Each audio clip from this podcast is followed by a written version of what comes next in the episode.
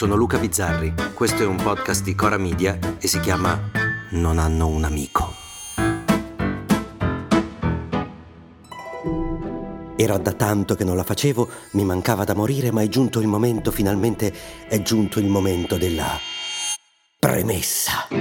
Premetto che ogni idea, ogni convinzione ha per me il diritto di essere espressa, anche la più folle. Sono contro ogni forma di censura, anche delle balle. Mi piacerebbe che ci fosse il modo per distinguere facilmente una balla da una cosa vera, ma non c'è. Nessun organo superiore può prendersi questa responsabilità. Sta a noi fare la fatica di informarci e decidere cosa sia vero e cosa no, cosa sia accettabile per noi e cosa no. Fine della premessa.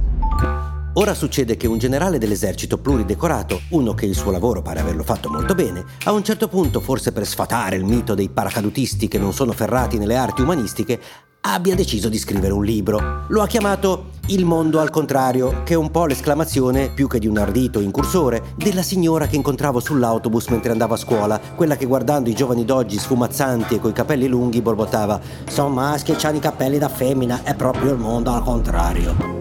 Ecco, quello abbiamo imparato da ragazzi, o almeno avremmo dovuto imparare, che nel momento stesso in cui dalla nostra bocca fosse uscita quell'esclamazione, il mondo al contrario, saremmo entrati di diritto nella terza età, quella dei borbottanti che non capendo più il mondo intorno a loro se ne dissociano totalmente relegandolo a non normale.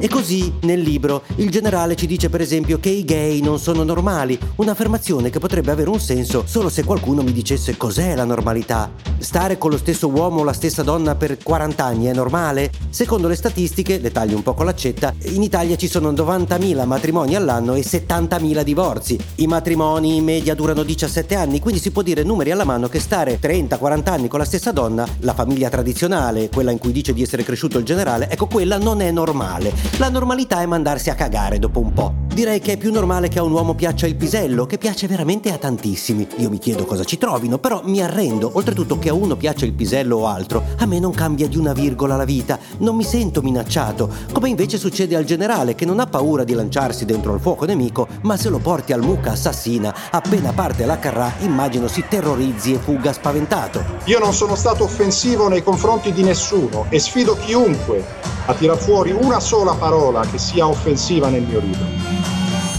Capitolo interessante è quello sull'immigrazione e qui devo citare un pezzo bellissimo in cui racconta il generale quando si è trasferito a Parigi, aveva 7-8 anni, ecco, e venne in contatto per la prima volta con gente di un colore diverso dal suo, ma dove aveva vissuto prima. Vabbè, e, e il generale scrive: Mi ricordo nitidamente quanto i neri suscitassero la mia curiosità, tanto che nel metro fingevo di perdere l'equilibrio per poggiare accidentalmente la mia mano sopra la loro mentre si reggevano al tienti bene dei vagoni, per capire se la loro pelle fosse al tatto più o meno dura o rugosa della nostra.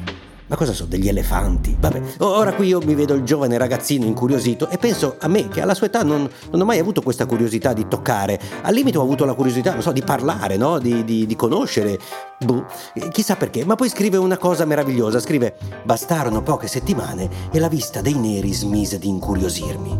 Eh, e qui il generale forse non si rende conto che sta raccontando l'integrazione. Cioè, dopo poche settimane, anche quelli lì di un colore diverso dal suo gli sono sembrati normali, direbbe lui. Forse dovrebbe frequentare, che so, degli omosessuali, che immagino ci siano anche nell'esercito e magari pure in ruoli importanti. Ma ho come l'impressione che loro il libro in cui scrivono che sono gaissimi non lo possano scrivere. Ma non lo so.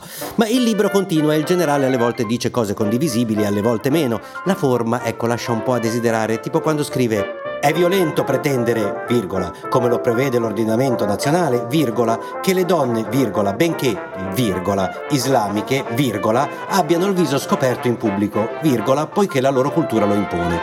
E metticela la virgola, dai. Ma sicuramente nessuno ha corretto le bozze, qualche tentennamento linguistico ci sta. Il problema è che il generale ce l'ha un po' con tutti e li mette tutti assieme. Ambientalisti, omosessuali, immigrati, cantanti di Bella Ciao.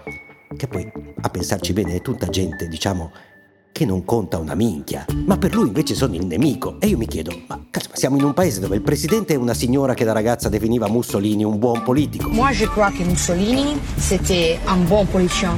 Comandano le destre in tutti i rami del Parlamento. Le leggi le fa Salvini e l'opposizione la fa Alemanno. Ma di cosa ha paura il generale? Che comandino le sardine? No, stia tranquillo, loro, il PD, Pride rimarranno nella loro gioiosa irrilevanza. Suoneranno la chitarra e...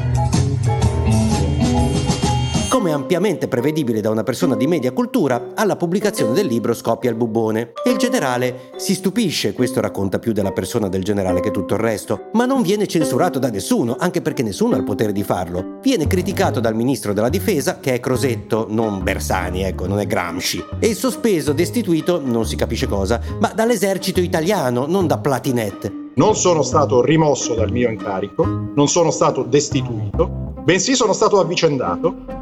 E la destra insorge contro. contro se stessa. Eh, io me lo comprerò questo libro. Io me lo comprerò questo libro perché prima di commentare, prima di giudicare, è giusto leggere. E qui c'è un cortocircuito con l'intelligenza di destra che se la prende con dei fantomatici censori che non esistono. Il libro è primo in classifica, ecco, primo in classifica, non proprio censurato. E che se esistono si chiamano Crosetto ed Esercito. Insomma, con un po' di fatica io l'ho letto il libro del generale e non è il libro di un razzista né di un omofobo, è semplicemente il libro della signora che prendeva l'autobus, che portava a scuola noi coi capelli lunghi, è il libro di un anziano che immagina che il mondo sia quel che vede lui ogni giorno, che non vuole accettare che le condizioni di vita, le società, le cucine, gli usi e i costumi non solo cambino, ma che siano da sempre il risultato di una o più fusioni e che queste fusioni continueranno ad esserci e nessun muro e nessun generale le potrà fermare, si dovranno gestire e se non saremo in grado di gestirle lo farà la criminalità creando ancora più sofferenza. Così come purtroppo per il generale continueranno a esserci persone normali alle quali piacerà il pisello o la patata, indipendentemente dal fatto che siano uomini o donne, con buona pace del generale e della signora che si stupiva davanti agli uomini con l'orecchino, rappresentanti demoniaci del mondo al contrario. Ora c'è la Salvini, l'orecchino. Tra un po' pure qualche generale. Ci scommetterei.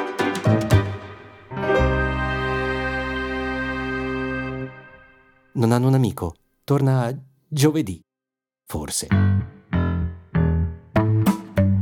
Se volete commentare, se avete idee o suggerimenti per nuove chat di WhatsApp o testimonianze di nuove chat di WhatsApp, potete scriverci a nonhanunamico@gmail.com o nonhanunamico@coramedia.com. Anche per gli insulti, prendiamo anche quelli. Non hanno un amico è un podcast di Cora News prodotto da Cora Media. È scritto da Luca Bizzarri con Ugo Ripamonti. La cura editoriale è di Francesca Milano. La supervisione del suono e della musica è di Luca Micheli. La post-produzione e il montaggio sono di Daniele Marinello. Il producer è Alex Peverengo. Le fonti dei contributi audio sono indicate nella sinossi.